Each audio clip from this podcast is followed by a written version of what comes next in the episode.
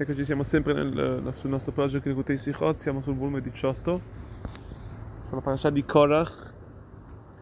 Vediamo che questa parasha, nel generico, comunque parla della, del, di Korach, la sua congrega, della, della, della, lamentela di Korach verso Moshe e Aaron, per il fatto che, per, per, per il fatto che anche loro non volevano, Korach voleva anche lui arrivare a questi, questi livelli di guida di Israele del, del, del, sacerdozio come Aaron, vediamo che il Pasuk ci dice che sul, sul eh, capitolo 16 del terzo versetto vediamo come il Pasuk descrive la lamentela di Korach dicendoci Kola e da Kulam Kedoshim Butocham Hashem. Vuol dire tutti quanti siamo uguali, siamo tutti santi, siamo tutti figli del Signore, siamo tutti figli di Hashem Umadua titnasu al Hashem, perché voi dovete innalzarvi sul popolo, sul popolo.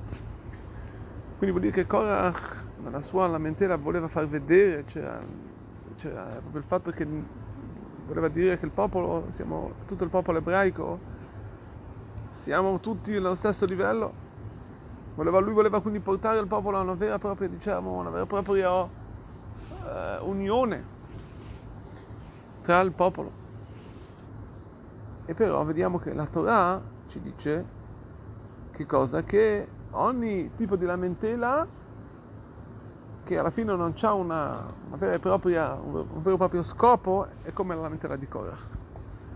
Vuol dire che la Torah descrive, questo lo vediamo anche nelle massime dei padri, dove lì è descritto che tutta la, tutte le lamentele Shenam le Shem Shamaim, che non sono per, per uno scopo divino, sono come quelle di Korach.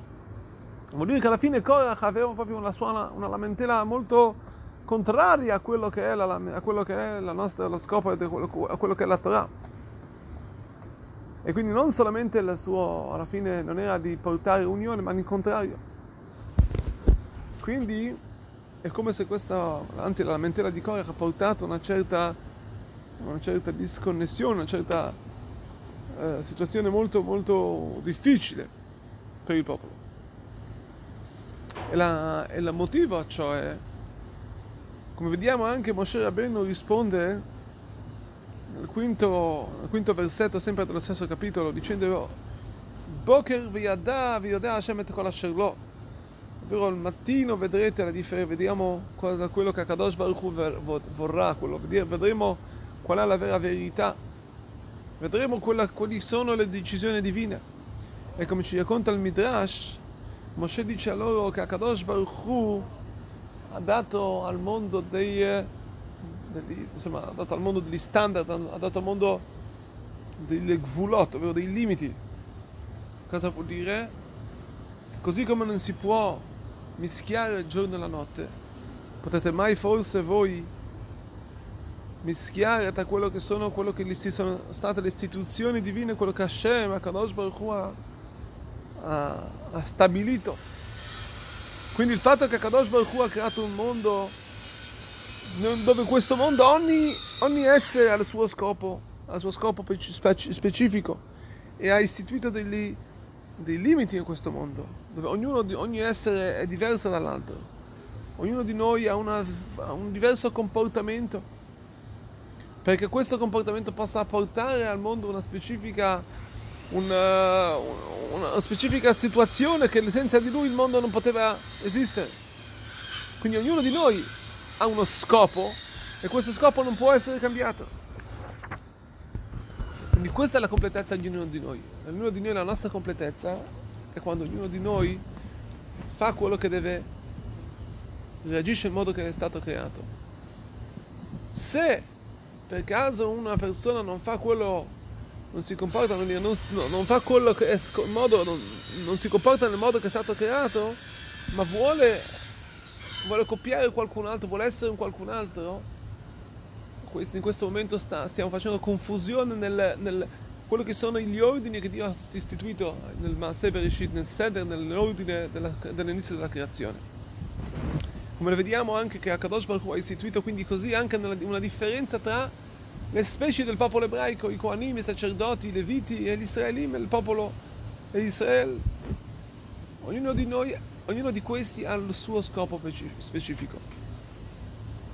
Quindi questa è questa istituzione che Hashem ha dato, questa differenza di anime, di, insomma, di scopi nel popolo, è perché così Dio ha istituito già nelle anime, nel DNA delle nostre anime, delle nostre Neshamot, che sono ognuna diversa dall'altra, ognuno ha la sua missione in questo mondo. Perché questa è la sua volontà, è la sua volontà che ognuno di queste anime possa fare sua, il suo lavoro in questo mondo, la sua missione. E non altro. Quindi il venire e, contraddire a questa, a questa situazione, a questo modo come Hashem ha dato questo ordine divino, questo ordine celeste tra il popolo, tra ognuno di noi, non solamente non porta unione, ma anzi in contrario. Korach pensava che tutto, tutto il, il, il, modo per come portare Achdut, come portare pacificità, come portare unione, era mischiando, vuol dire essendo tutti uguali. Ma questo all'incontrario, questo ha portato una distruzione, eh, questo avrebbe portato una distruzione al popolo. La vera unione non vuol dire, non vuol dire come si può dire, mischiare ogni essere, ogni, ogni, ogni, ogni missione, renderle tutte uguali. Perché a questo punto solamente un, diamo solamente un disordine. Il vero ordine è quando ognuno di, sé, ognuno di noi ha il suo scopo in questo mondo. Il mondo ha bisogno, ha bisogno dei sacerdoti, il mondo ha bisogno dei leviti e, di, e degli israeli. Ognuno di essi possa fare, deve fare quello che gli è stato, dato, che è stato chiesto secondo i suoi criteri delle nostre anime. Per finire questa è la storia quindi che questo è l'insegnamento di Korach per noi, per, nostre, per tutte le nostre vite. Ci sono coloro che pensano che per fare pace si può anche portare, avvicinare le persone si può anche togliere, diciamo, si può alleggerire l'ebraismo, renderlo più facile, portare, avvicinare la Torah alle persone invece che avvicinare le persone alla Torah. Vediamo che questo è proprio l'incontrare, questo rende, porta confusione al popolo, porta heres. Cosa vuol dire heres? Porta distruzione. Questo è quello che ci insegna la parasha. Il modo, il modo per portare unione, per portare pace è solamente continuando le strade che Dio ha istituito, portando in queste strade la vera, la vera verità, la vera pace, la vera, la vera la Torah, la forza divina in questo mondo. E solo in questo modo, quando noi portiamo le persone alla Torah, ogni persona secondo la sua forza, secondo il suo livello, vedremo che la vera unione sarà che ognuno di noi porterà un qualcosa che questo mondo è stato creato solamente lui perché solo lui poteva fare questa specifica missione nessun altro che vedremo al termine di tutte le nostre missioni tutti quanti noi che porteranno una vera redenzione finale. Spero speriamo subito in questi giorni